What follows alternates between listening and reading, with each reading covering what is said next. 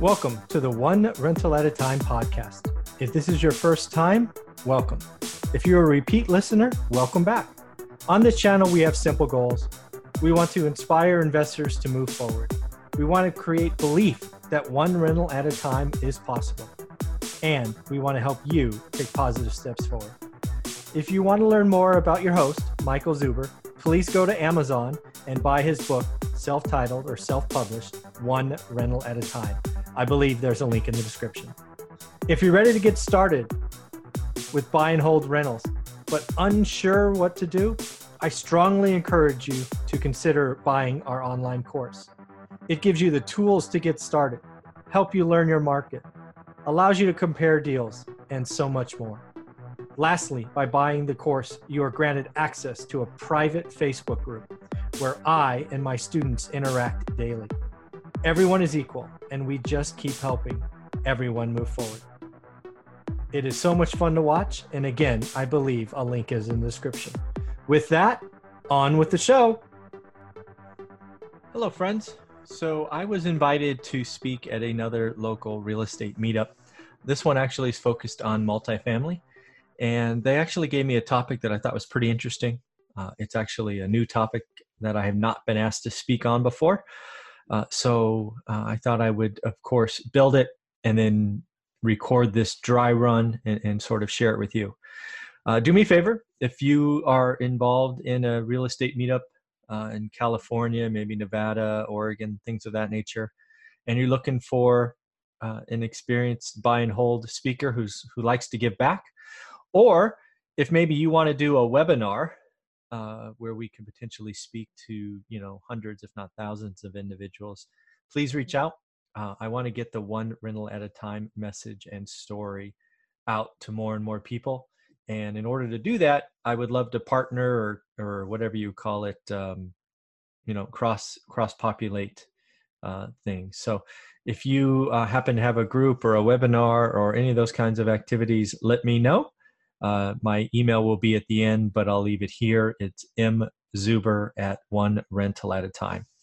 So without further ado, always hit that like button, leave comments, and please, please, please subscribe. But let's go ahead and share the dry run of the presentation. Okay, let me move this out of the way. Okay, as I mentioned, uh, was brought up, and this was the title learn the right time to sell a building. Um, you know, this is an appropriate time. Uh, I do believe, and I've shared many, many times on this channel that I think, I think multifamilies and the bigger is better crowd is making it really hard to make good purchases today. Uh, so I thought this was a very creative topic uh, suggested, and I was happy to take on the challenge because most of the time with real estate meetups, they want to talk about buying. Very few flip the script and say, okay, when when do you get out? So I thought it was a very uh, very very cool topic to try to think about. So one of the things I like to do is always start with five uncomfortable truths that we must appreciate and recognize, and these uncomfortable truths are uh, obviously focused on buildings in this case. But I thought uh, I thought we would start there. A little bit about the speaker, just so the audience knows. I don't think I've spoken to this group before, uh, so I thought I would give them a little thing uh, things to consider or things I consider when selling because uh, we we have sold some buildings here recently and wanted to share what we're thinking about. This should say greatest half truth, so I'm going to make that change just real quick. Greatest uh, half truth that I hear today uh, because I think it's potentially dangerous and a little bit about how to follow us and things of that nature. So, pretty solid presentation. Let's get started. So the first one is is investors have 10 year memories in a market that have 12 to 15 year cycles. This quote has been used lots of different times, but basically this just goes to highlight that their market cycle is real. Um, either a new batch of investors come in right at the wrong time uh, or or whatnot. But um, you know another another way of saying this is we're destined to repeat our mistakes and I think this is true, right? I invested all the way up through the last crash, saw the collapse, and, and now we're coming back, and I see some of the same traits, just in a different asset class than than last time. Uh, the herd mentality is real, feels good, but often has a horrible ending. Every time I sort of think about this one, I just think about all the I don't know cattle or whatever you want to call it running together, and they're all, you know, they're all in a big mass, and then they run off a cliff or or, or whatever because the herd mentality is real, man. I mean, geez, uh, I remember it vividly back in 07, 08, uh, and I could see it now uh, in a particular asset class. And um, I'm afraid it could and likely will have a, a bad ending. Higher occupancy rates in a down economy can lead to huge losses. And this is kind of a half truth. I probably have to reword this one. The half truth is high occupancy rates in a down economy are true, um, but unfortunately, uh, it can lead to huge losses. So I might clean that quote up, uh, but it does get the does get the point across. Basically, as you'll see on the one of my closing slides, what will happen in a down economy is your occupancies in C class apartments will go up, but unfortunately, in order for that to happen, you're going to lose 20 to 30 percent of your existing tenants have huge turnover losses or turnover costs causing losses. Uh, so that's uh, that's interesting. Um, the last five years have made everyone a real estate genius. Think about that, right? The last five years have been pretty cool. Uh, it's kind of like the Bitcoin thing, uh, but in reality, a fair number of them are crooks who will break the law to keep high keep returns high. We're already starting to see this, and the economy hasn't even turned. Where um, you know relatively quote unquote experienced investors have been caught doctoring returns and taking money from Paul to pay Peter, and uh, you know, better yet, called a Ponzi scheme. I think this is going to happen in a great number uh, of instances as we move forward, and we won't know for sure until it gets it gets really bad, which is probably two to three years out. And then lastly, you make or lose money when you buy, right? Think about that, right? It's it's a common saying in real estate: you make your money when you buy, but you can also lock in your losses if you buy at the wrong time and um, you know it may feel good to buy at the peak uh, but you're signing up for a, a, a long hold uh, at a minimum so story uh, in a single slide um, lots of you on this channel have heard this but again i had a wake up call on my 30th birthday basically uh, you know had family responsibilities was climbing the corporate ladder uh, was making a, a decent living but spending it all and realized that that was not a path to great financial success right? I traveled 100,000 miles on airplanes, too many nights in hotels, did not have a great quality of life. Uh, you know, we spent a year looking at our backyard, which, you know, all the books said to do, didn't work out. We found Fresno that was two and a half hours away and, and kind of never looked back, although we did play with Texas and Arizona and Nevada kind of in 08, 09, but never made the commitment. Uh, our first rental experience would crush most people. Uh, this is the Norris Drive story. I've done plenty of videos on it, but basically, we find one, move them in, they never pay rent again, and we suffer a fifteen or twenty thousand dollar loss. Uh, we we rode again. Think about our journey, right, from 03 to 2019. We rode up, we rode down, and we rode back up, and you know we survived and prospered, and that's because we we continually stayed engaged in the market. And I have a slide here called about our core beliefs, and uh, we'll share those there. We sold, quote unquote, exchanged assets that were grossly overpriced. In 08, that's houses. Uh, today, that's C class apartments. And uh, we're, we're happy we did. Uh, we do stay in the affordable markets, Class C, maybe Class B properties, depending on where we're buying them in the market cycle. Uh, we're always in the market, so we can see and more importantly, feel the market shifts because it really is a feeling you get when everybody starts talking about things and you go to meetups and half half the people in the room are new syndicators or or whatnot it's uh, it can be pretty scary uh, we now give back via speaking engagements like this we have a youtube channel called one rental at a time uh, that gets daily videos which this is obviously on uh, we have a book uh, available on Amazon, both in paperback and Kindle, that we are very proud of. Uh, it writes about our entire 15 year journey from a single house to financial independence. And we've also released a course because there are so many people looking to get started and don't know what to do. So we help them learn their market and make good decisions. So here's the deal. Every part of real estate has a cycle right? This should look familiar. Uh, it's basically a, a you know an economic graph talking about there are good times there's a top then it gets ugly. The thing about it getting ugly there is it, it's dramatic but relatively short lived right? It's shorter than the recovery. Uh, but it i've lived through that and wow it could be painful. But really the point of this slide is not only is that chart real but you have to step back and realize that every aspect of real estate has its own graph and the graphs are not the same they kind of overlap and you have to stay engaged in the market to see it right? Single family homes have their own cycle. Apartments and values and cap rates they have their own cycle and they're not in sync. Lending has its own cycle. Sometimes it's easy sometimes it's hard. The general interest of the average joe has its cycle. Sometimes they think it's the greatest thing and sometimes they run away. Construction sometimes it's popular to build sometimes it's not. Rents rents go up concessions go up right? So they all have their own real estate cycles. And when you start to get engaged in the real estate market and you start looking at deals and areas you'll realize that even areas have cycles. And it's this relation and always being engaged and watching that you can see it it's never about just a point in time. You got to know where the trend is and, and kind of where it's going. But here's the real point of this i think and this is what um, this is what i think is going to lead to a lot of pain.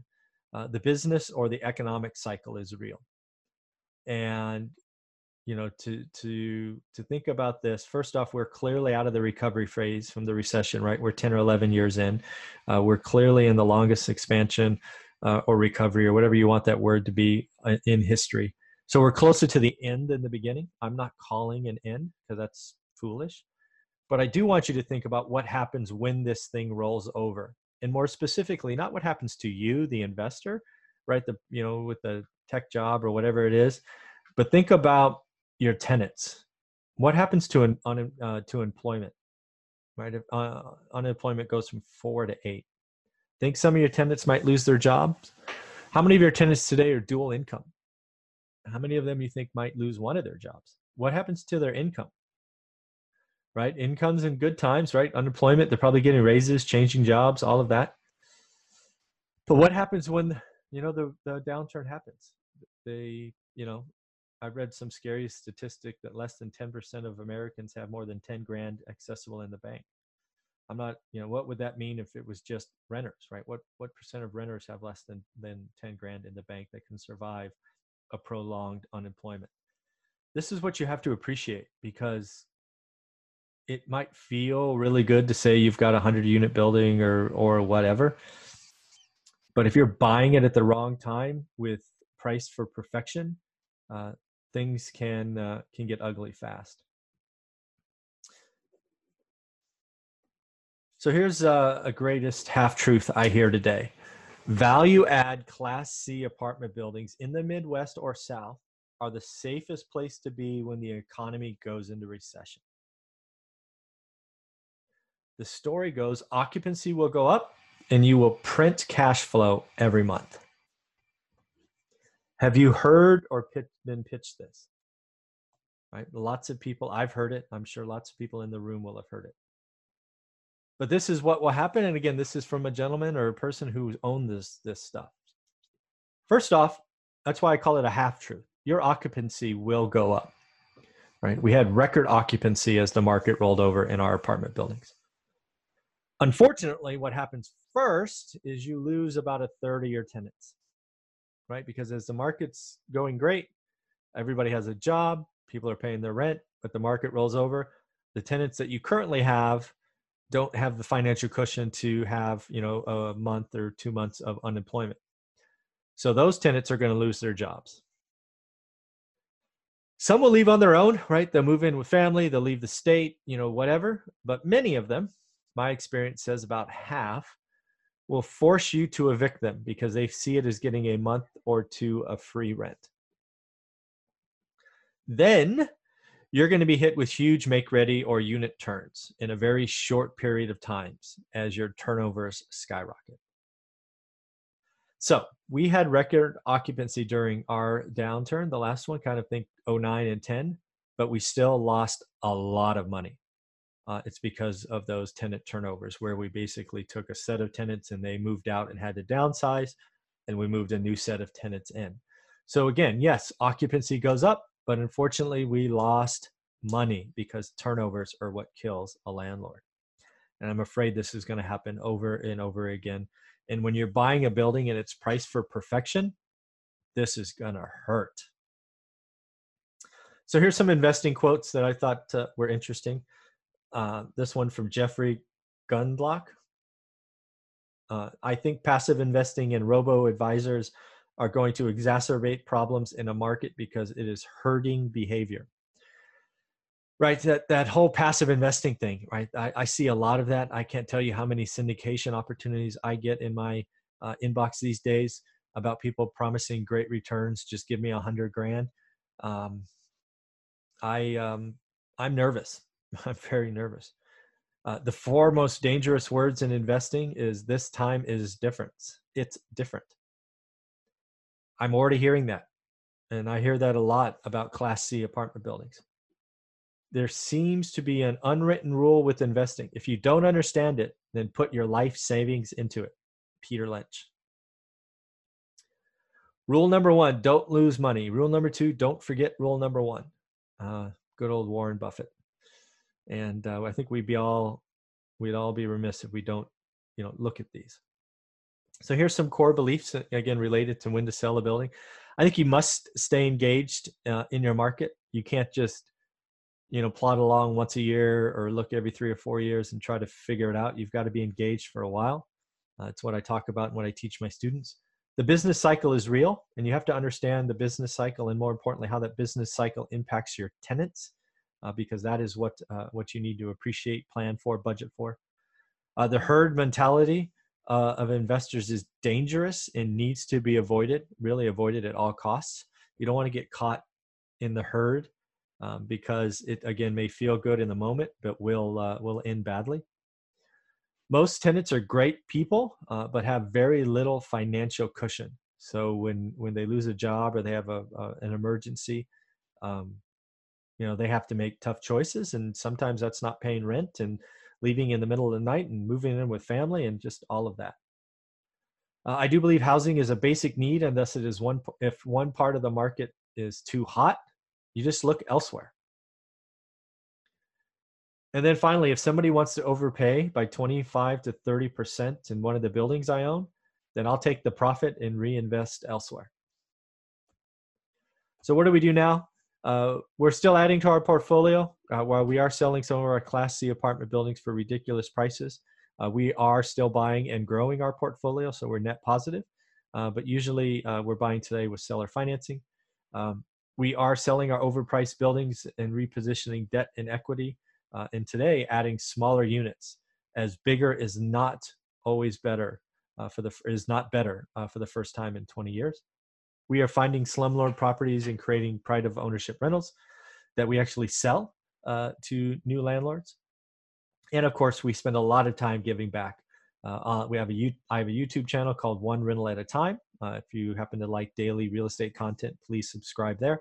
Uh, we did document our 15-year uh, journey via a self-published book available on Amazon, titled "You Guessed It: One Rental at a Time." And then finally, have created an online course to help new investors learn their market because I think you have to learn your market in order to make decisions. And you can find all about us and that course and all of that on our website called onerentalatatime.com. All right, any questions? Uh, that happens to be a picture of our book. Uh, so if you go on Amazon and look for it, you will uh, you will see it there. So hopefully that made sense. Uh, there were a couple of words I need to clean up. Right, I started creating this at like 5:15 in the morning, so I'll, I'll clean that up. But I thought uh, I thought it was pretty good. I thought it addressed the um, the main aspect of what we do. So really, we don't look at numbers or cap rates or anything of that. We just we stay engaged in our markets and look for um, when people when the herd is coming and we get out of the way. So let me know what you think. Leave a comment, please. Subscribe and uh, have a great day.